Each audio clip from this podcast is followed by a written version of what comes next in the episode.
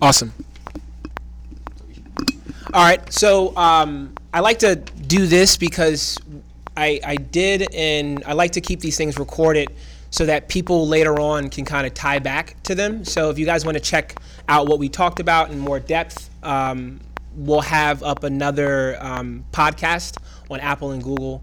Uh, I'll do the same thing next month. Uh, for people that have been kind of waiting for the, the meetup, sorry that um, I've taken so long. I had one, I believe, back in like February or March, which was great. Um, had had some really good people there, and then I just it was just a lot of work um, from a founder perspective. But I'm so happy and super excited to be back to the conversation, back to you know having more conversations with great founders doing great things, uh, especially in the summer. And I appreciate you all for showing up and actually being here. Um, that it to me is always the most important thing, just showing up and being around. So again, I appreciate you all and uh, hope to see you next month, July 12th. So now we're going to get right into it. And um, what I wanted to first talk about was XR. And I want to know from Lisa's perspective, what is XR? Um, I know we have some new, new people here, but I just kind of wanted to get into what XR is. Okay, so this is for Damon, because um, I know he's new to this. Uh, so XR is the umbrella term for for spatial immersive computing. Um, it includes augmented reality, which is which is a, a real component in an immersive space or a virtual space. Um, virtual reality, which is fully uh, uh, immersive uh, virtual space, and mixed reality, which is um, a, uh, a mixture of the two. Um, uh, there is WebVR, which is uh, which is virtual reality inside a web browser, which you can access through um, through the the headsets, and um, and there are a number of headsets at every level that you can invest in. Um, the uh, the best of which. Um, uh, sorry, Damon.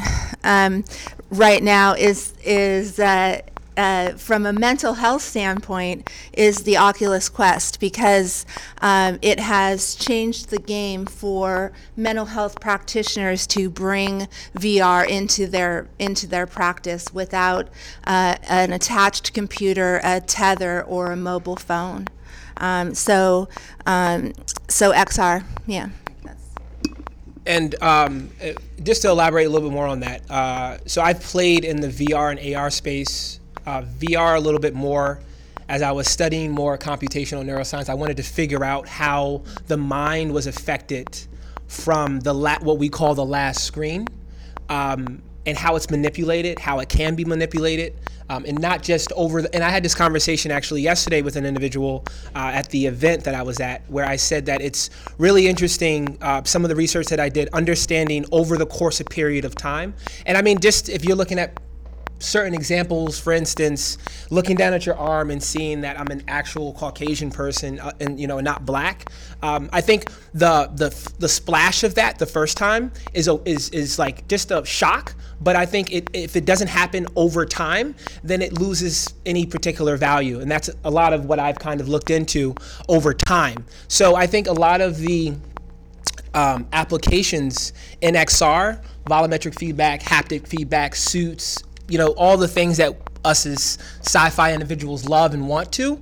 I feel that um, there are so many ways in the future once we get a little bit more around ethics, security, compute power that um, it's going to start to change people a lot quicker than um, that time period that I was telling you, where it's this kind of like shock therapy um, for your for your eyes. So I just wanted to elaborate a little bit more on that. Um, the next question that I wanted to talk about was, so what is NewPath doing with artificial intelligence, or more specified around machine learning, about what you were talking about? Okay.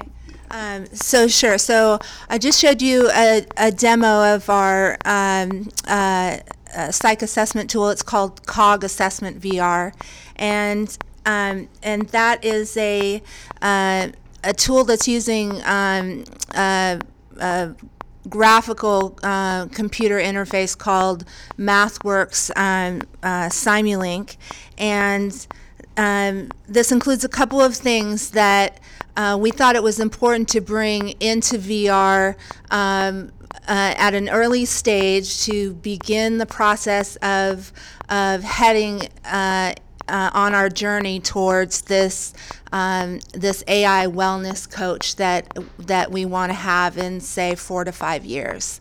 Um, this uh, smart body system that it uses um, includes um, messaging strings, so um, some uh, machine learning um, to uh, allow you to script uh, the um, the conversation um, word by word, uh, response by response, um, and it, it includes, as I was mentioning, this um, uh, behavior markup language so that um, you can control um, how the character uh, gazes at you, how it responds responds to your um, emotions, whether you smile or frown or put your head down or um, do certain things, and it will res- you can make it respond accordingly um, with a, a, smile or a, a, turn of the head or um, a sympathetic sort of um, uh, body response too, and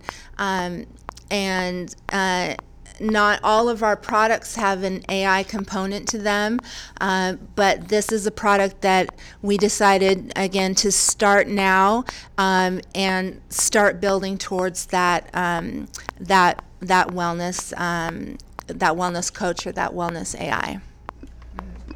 So that was that was great. So uh, just kind of going off of what you were you were just talking about, how uh, is what you're what you've been building and your background, you know, especially around behavioral health. Um, how is that influencing your application? Like with the questions that you ask. As you know, I ask a lot of questions. Um, I've even said multiple times to my friends, I judge my friends on the questions we ask each other good or bad. And you know I've said this all the time. So how does that go into an application of asking questions, like the right ones for the particular market that you're not going after, but you're in? Hmm. How does that How does that work?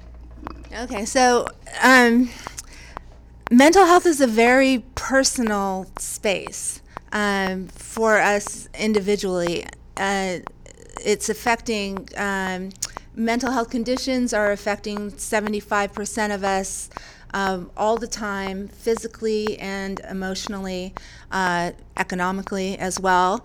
Um, and when we first started the company, um, we we had group meetings and asked everybody what does what does mental health mean to you. We got uh, strikingly different uh, answers from everybody um, when we first started uh, talking about the products that we were building.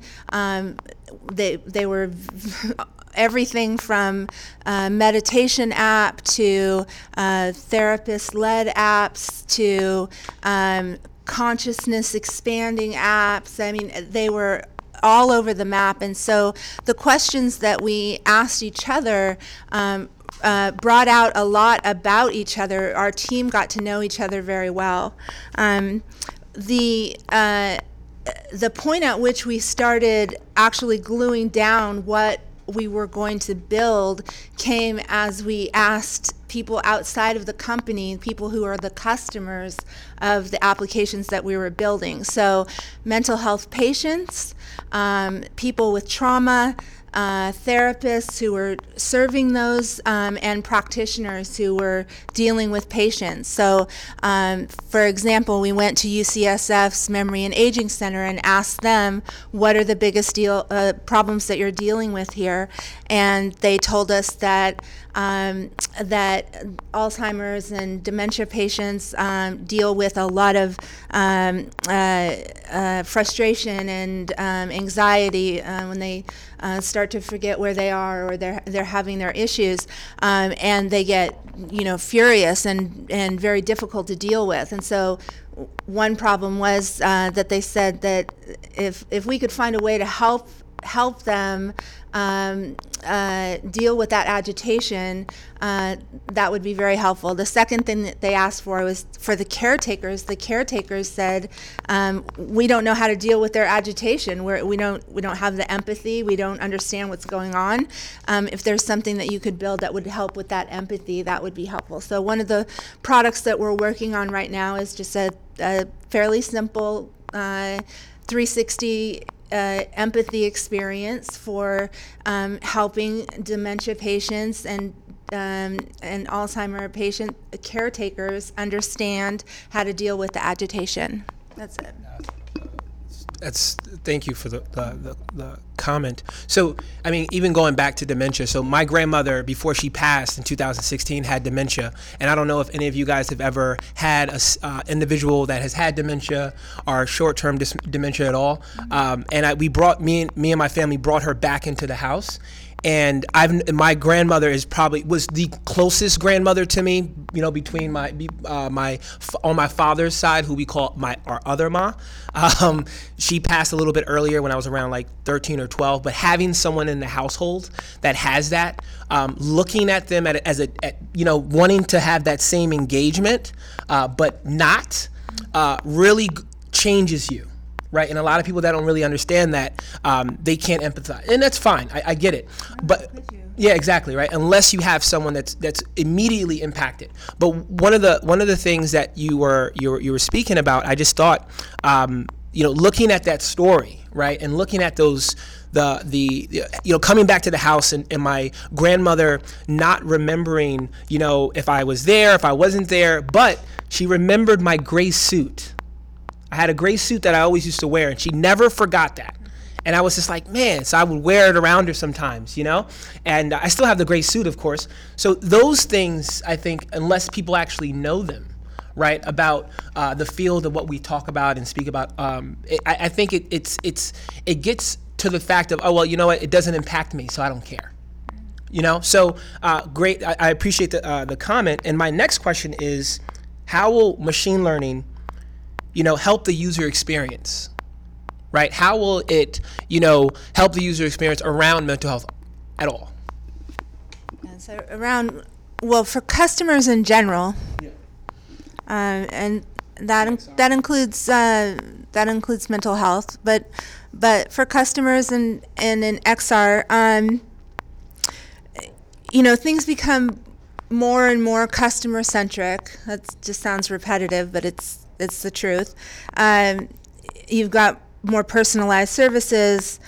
You're engaging more with customers in their their own spaces.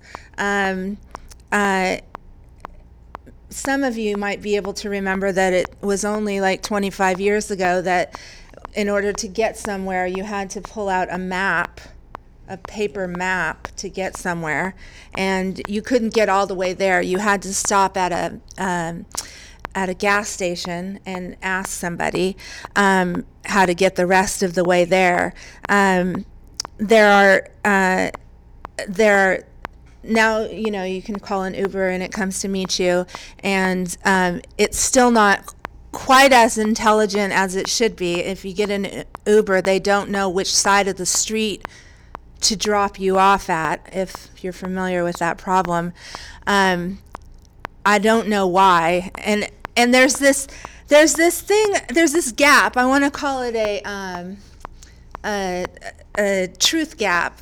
There's this moment when uh, AI is taking over, and uh, and it's supposed to know what what you're supposed to know, but automatically. But there's this gap where it doesn't for a minute, and you're supposed to know, but you don't. Like, do you know your best friend's phone number, for example, if you get stuck with or your lover's phone number, you, you don't know that. Or, um, or if you're in an Uber and like they're like, oh, the GPS isn't working. Which way should I go? And you're like, I don't know. I there's a there's a truth gap where we kind of um, we don't look as intelligent. Like why why does an Uber driver not just look at the numbers on the sides of the road. Like a taxi driver knows how to do that, but Uber drivers just have this truth gap for for a moment. Um, but but we're getting closer, and the gaps will be filled. Um, for uh, for mental health, um, there are companies like there's a company called Millie, which is a, a mental health like chatbot um, company, and uh, they've put a lot of time into their uh, machine learning, and and it's a it's a cute robot. It's not Alan. Um, you don't have to deal with Alan. Uh, uh, and it gets it gets smarter and smarter, and it comes to you where you are, and um, and I think things like that are are just the types of um, ways that that machine learning gets better and better. But like I said, it happens so manually right now. Um, the game changers will be when there will be like a jump in automation for that, um, which nobody seems to believe in that I've that I've talked to. I'll ask you, Michael. Do you believe that there will be a jump? Well, I, I was going to say, I, I think there already has been, um, especially in, in, in just computation and in just because that's what we were waiting on. We were waiting on the ability to have the computers that can run the smart, you know, natural language processing, understanding, computer vision. I mean, we have so much data right? I believe by 2025, 2030, uh, we looked at. I, I look at data all the time. I believe we're at 264 zettabytes of data. I'll let that sink in just one more time. 264 zettabytes of data. Can you break a zettabyte down? Yeah, it's just a lot of it's a lot of decimals. It's a lot of decimals. so I, we think we, we think about we think about these these things when it comes to when you talk about Uber or Lyft, which I have a lot of friends at, you know, both companies, they have business plans as well. They have product roadmaps where they could unload a bunch of things onto you. But is that right for the business? And I think a lot of that gets caught in. And I think, I believe over the course of the next five to 10 years, stuff, a lot of the stuff that we, we talk about are going to over time change because we have imaged the entire atmosphere from our brain. So the entire everything that you've ever done is making it easier for your brain. And but I think over the past 20 years, we've kind of manipulated it to the point of you know being you know comfortable and i think that's not i don't think that's a good thing i think right now and for the future um, living uncomfortably in certain situations are the only way to get a person to shape or to change. Because if you do not have that break or that crash, then you will be comfortable and you'll be fine, and then you will die and you will, and that's it. And I, and honestly, my my opinion on this is, I think all of us have a gift.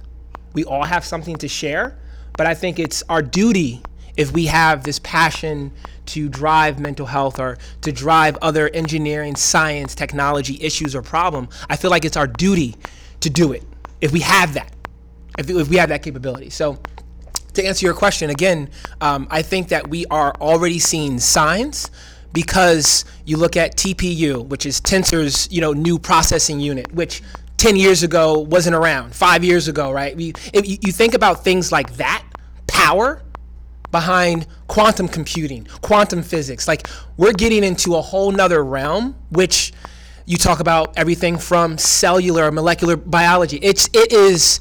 I think the next 10 to 15 years are going to trump everything, everything. So from a high from a high standpoint.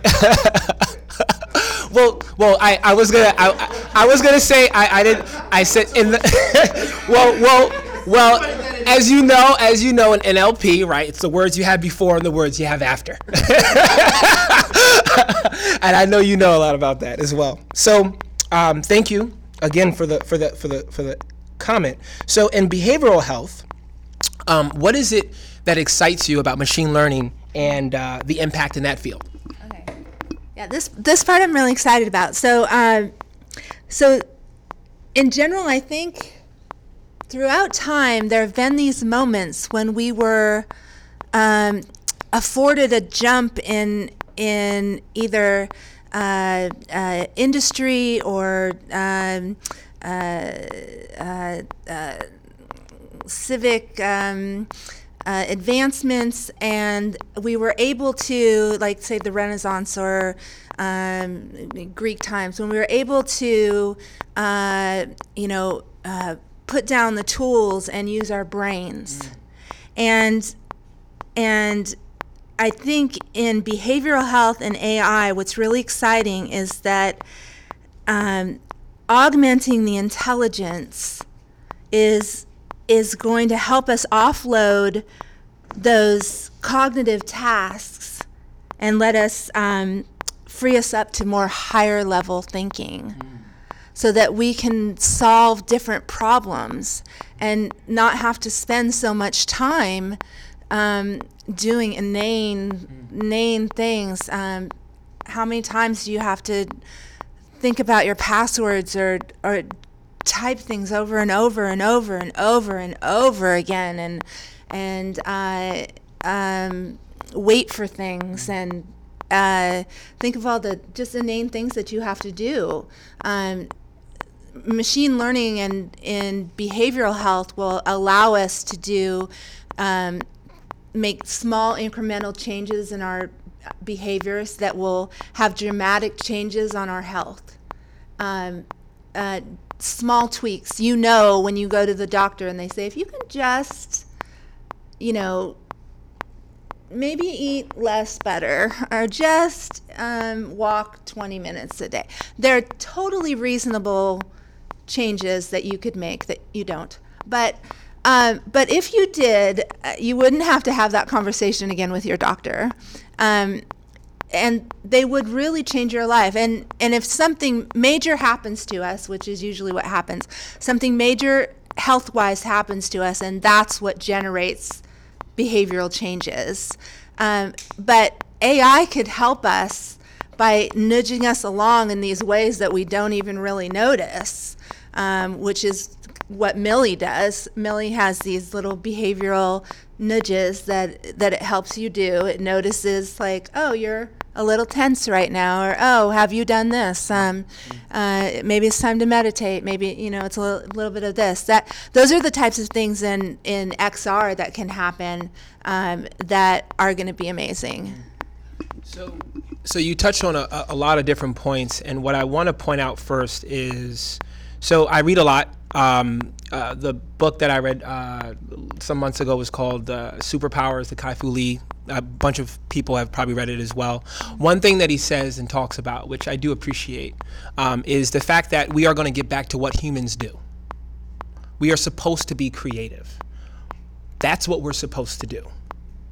And I feel that, you know, regardless of what I see with data, and the numbers and you know the jobs that we already at the end of the day are going to be eradicated which we understand we're going to get back to what we are supposed to do as as a species. And and for me that is truly important because the mundane things because what i've seen over time i, I know i'm only 30 years old but i feel like i have an old soul. Um, i've 30 years old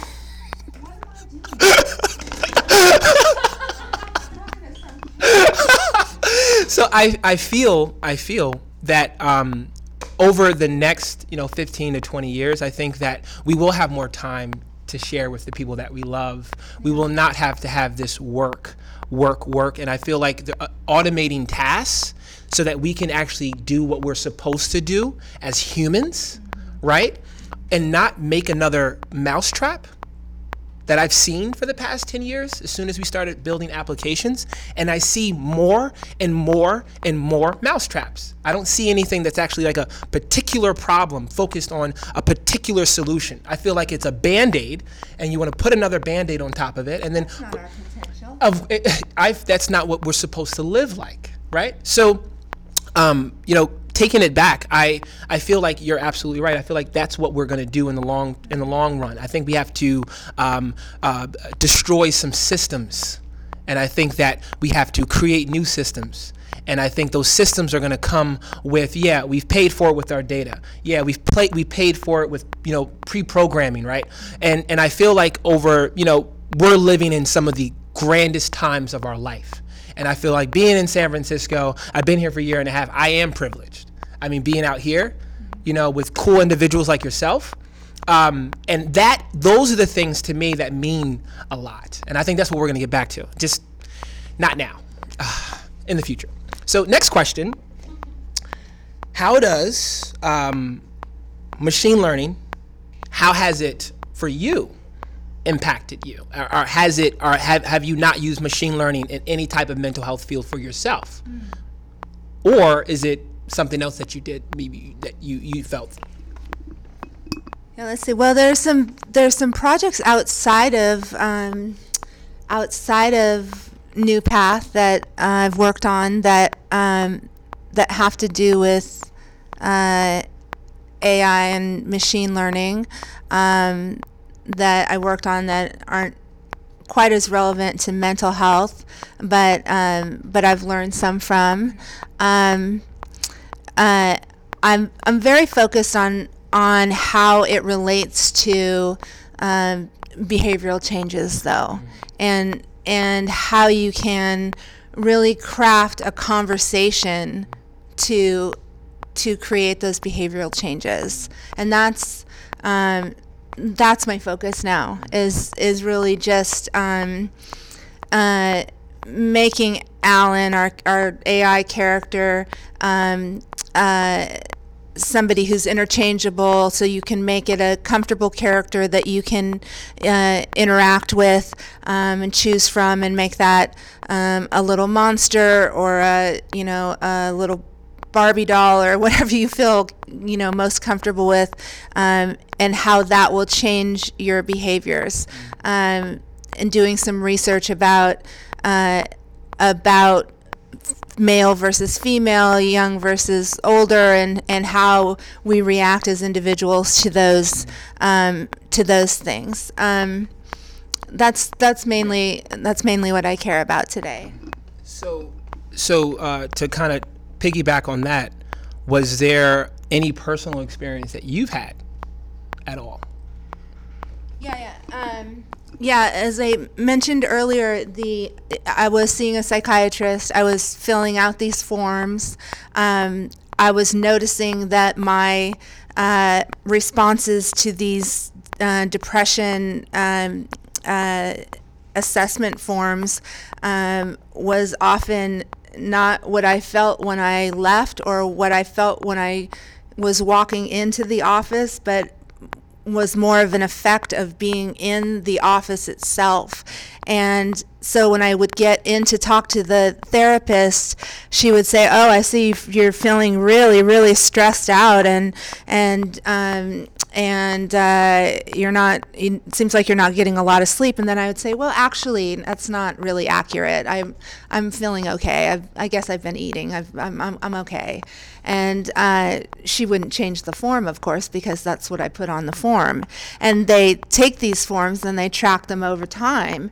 And so my results were not accurate. And I was fearful that she was going to medicate me inaccurately or, or um, suggest that I um, do some other kind of treatment that wasn't appropriate for me. And uh, exponentially that applies to everyone and i thought i thought this is something that could use um, an emotional uh, uh, inter- interaction uh, uh, solution. Gr- great, great comment. So I uh, kind of tailoring it back. Um, I know we were talking about entrepreneurship earlier and founders earlier, and just to give you guys a couple of different numbers, 49% um, are directly impacted from mental health issues. Um, and I usually tailor it towards the three depression, anxiety, um, and depre- uh, so I, I think about it this way 49% are affected directly, 23% of that is indirectly family, friends, things of that nature. So we're looking at 72% close um, of founders, right, of entrepreneurship that, that entrepreneurs that are immediately affected by the issues that we talk about. But yet it's stigmatized. Right? Yeah, it's like bad to do that or oh, why are you doing that? No, you're supposed to be this way. Um, which I always have always found interesting. Um, and if you want to look at even deeper, I believe we're up yearly 300 billion dollars from burnout. I think I went over the numbers with you last time we were talking. Um, 300 billion with a B dollars. So um, back to XR. Where do you see in the future a couple of different applications, right? Say we get everything interconnected. Say we have suits. Say we have VR, right? What do you see? How fast the changes happen, or do you not see the changes happening, at, you know, fast at all when it comes to our behavior, right? I try on a suit. I try on a VR headset. I sit down. I have an experience, and complete change. Do you see that happening at all? Yeah. I mean, with the help of AI, right? With the help of me putting it on, and maybe it understands that um, I have a familiarity with people of color, or I have a fam- familiar. Ah, I was I grew up in, uh, you know, Rockland County or whatever, right? So I've been around a lot of different cultured people, like my entire life, right? It started with I think about even genetics. I think about my dad, where he grew up, Boston, right? And I think, okay, he went to Yale. All right, so he had a bunch of different friends. And then I look at my mom. My mom grew up in the South, right? So does it? Would you do you see that like that connection being so entrenched with my information that it just immediately knows, meaning that helps speed up the process? The loaded question. I'm sorry. No. no, no, because there's uh, it's new enough still that there's not just a huge warehouse of people making uh, individually specific things for you. Um, uh, what is true is, and he will agree with me, I'm sure, that uh, learning is accelerated in VR, and that uh, uh, it sticks with you longer um, and and is deeper and and can be more effective than many other learning processes. Um, it can be it can be specialized, uh, but it takes a lot of work t- to do that, and I don't. I don't quite see yet that it's that it's happening fast for sure, but I don't see quite yet that all of those pieces have been put together.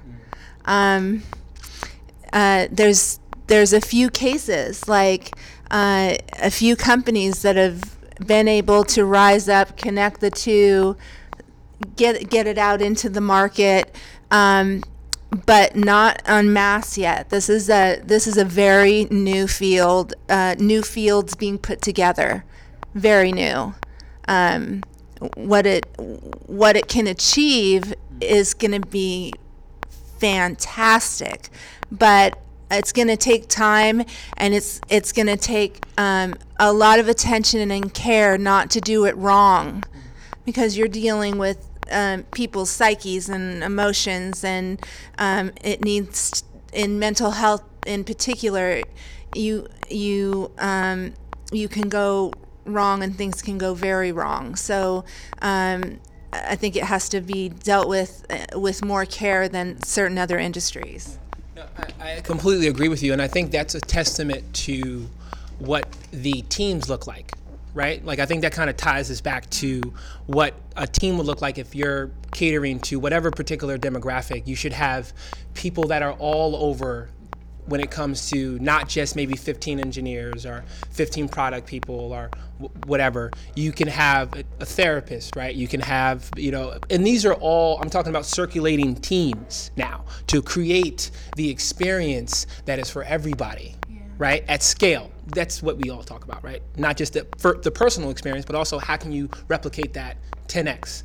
So I think that in, in, in itself, is, in its entirety, um, is extremely important as well. So what I mean that leads us into one of our you know final questions. What are some tips that you have for people that may maybe want to start uh, a mental health application or a behavioral health application? You know, using machine learning at all. What do you what what kind of tips do you do you have?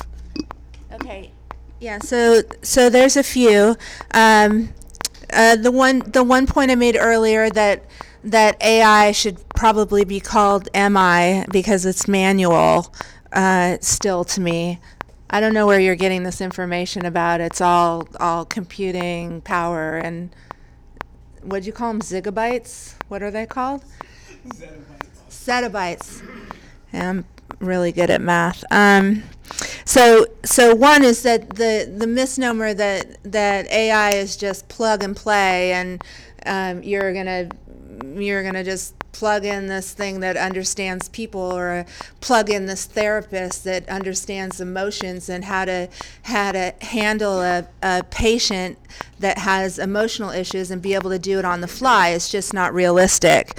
Um, so uh, so the the first tip is is to understand that and to educate yourself broadly uh, about AI with with experts in all kinds of different fields. I've learned a lot from Michael, um, uh, mostly that I don't know as much as I thought I knew, uh, and I've learned a lot from from Steve DiPaola, who's on our um, on our board and is uh, is brilliant in this area. Um, I hope you get a chance to see him speak one one time when he's down here.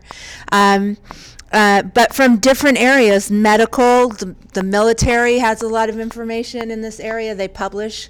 Um, they publish uh, some of the work that they do. Um, academia um, also publishes um, their work. Um, uh, Stanford has some some stuff in this, and people doing experimental work too, uh, because you'll get some some data there. I would also say, uh, like us, to plan for for long term implementations, um, not to have some expectation that, like some other um, XR uh, app that you might be able to build in three or six months, um, AI, you're not going to be able to do that with as quickly. It's going to take it's going to take a long time, and you'll want a roadmap that that has some short-term achievements, um, but uh, but it's going to change so much by the time you get to that first stage. You're going to want more, and um, and just educate yourself about um, about that. Um, but you know, eventually, you know, you can get to some automated therapy, um, but that's probably going to be tied to biometrics as well.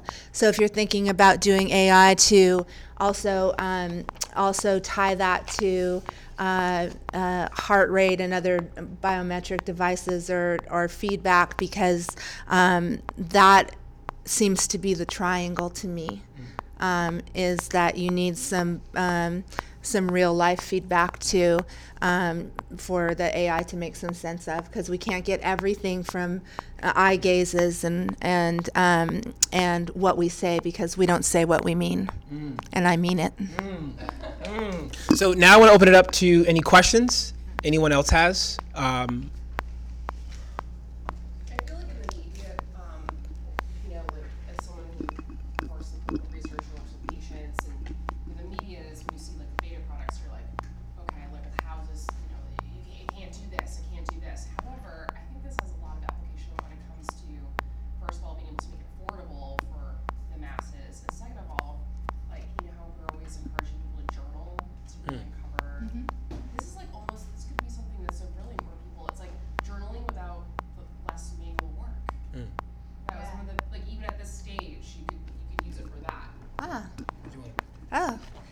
Yeah, I, I hadn't thought about adding journaling to this. What we did think of adding to this, we one thing we didn't want to do is um, is interfere with the question and answer process too much because we don't want to influence.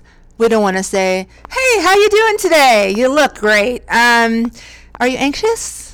And then he'd be like, "Oh no, I, I'm feeling pretty good." Uh, we don't we don't want to influence that. But after the assessment process, and we're still not sure that this wouldn't, in fact, affect the future assessments. Uh, we were gonna we were gonna put a sand tray. Are you familiar with sand tray therapy? Um, so so some uh, for those of you who aren't, um, a lot of therapists use a, um, a sand tray therapy for uh, not just children, but often children who can't express themselves or um, explain a scenario that might have happened at home or in a um, a traumatic situation. So they'll put them in front of a tray of sand, and then you have a bunch of toys and different objects that the child um, plays with, and the therapist observes and watch them uh, watches them and makes sense out of out of the type of play that they're that they're doing. So if they have a conflict or something like that, they they interpret that in a in a certain way and might ask questions about you know, does that dinosaur remind you of you know Michael? Because you know I saw you fighting with Michael earlier, um, you know, and things like that. Uh, but uh, we haven't imp- implemented that yet because we're still not sure that that would in fact be like, oh, I can't wait to get to my next, uh, my next thing, uh, my next uh, encounter with this character so that I can play with my sand tray. Um, but it, it's a it's a good idea. And for our other therapy application, there's lots of journaling um, because it's a part of the therapy actually. Uh, but that's a great great idea. Mm-hmm there anybody else that had any questions? Oh, Damon? So um, I'm, I'm, I'm curious uh, for what you're doing and other people that are collecting data about people. Your concerns around the fact that the platform that you're using is an advertising company owns it. And so now you're passing very personal information that essentially is owned by a company that makes money off of the more data that they have about you, right? So as a person who's concerned with uh, patient privacy mm. and that kind of data. What are your current concerns with the fact that the platform that you're using is essentially owned by an advertising company that already has a lot of other data about you and then can better extrapolate that data? Their business model is to say the more I know about you is the better I can sell it to other people. And now I know what your phobias are, your fears, and others. So, how do you look to address that currently? And then, what would be advice that you would have for other people that are looking to deal with All right. patient data? Um, so the advertising company in this scenario would be Facebook. Huh. Facebook owns Oculus. Right, right. Um, that's a really great question. Um, well, of course, it would be HIPAA compliant, so they they ideally would have no right to have any entry into any point of this application.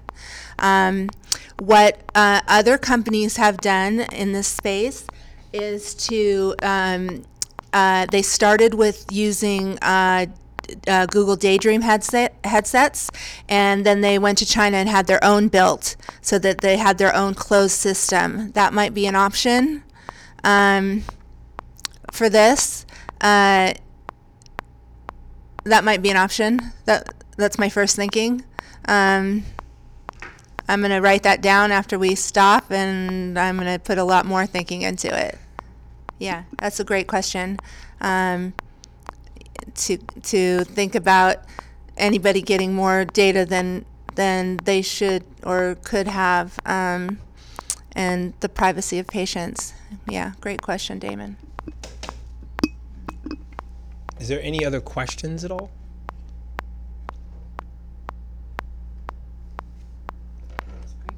That's a really good question. So if, if there's no other questions, um, I kind of want to say first thing again, thank you. Oh, hold up. Michael, thank you for having me. Namaste. Yeah, this is great.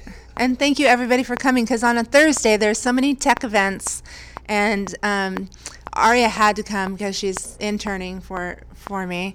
Uh, and you didn't have to come. I I gave you tickets to go see another event tonight, but she came here anyway. So she's like intern of the week. Um, but uh, but thank you and thank you everyone. Yeah. No, so um, just to kind of clear out everything. Um, again, we have another event next month, July 12th, um, at the Microsoft Reactor uh, called Diverse Thought. Um, I'm going to be putting on. We're also going to have Steve DiPaola, um, and hopefully on stage with me in September. so um, that's also another thing to look forward to. I also just want to say again, thank you for being here. Thank you for being present. Thank everybody for being present and being here. I really appreciate it. All the questions, comments, anything else. Also, um, we will collect, if you guys have like emails and things, we'll put everything, all the links that you might need from Lisa or myself. We'll put them all on Meetup so you guys can have access to it. If you have any other questions or comments, please feel free to talk to me or Lisa at any time. Thank you again.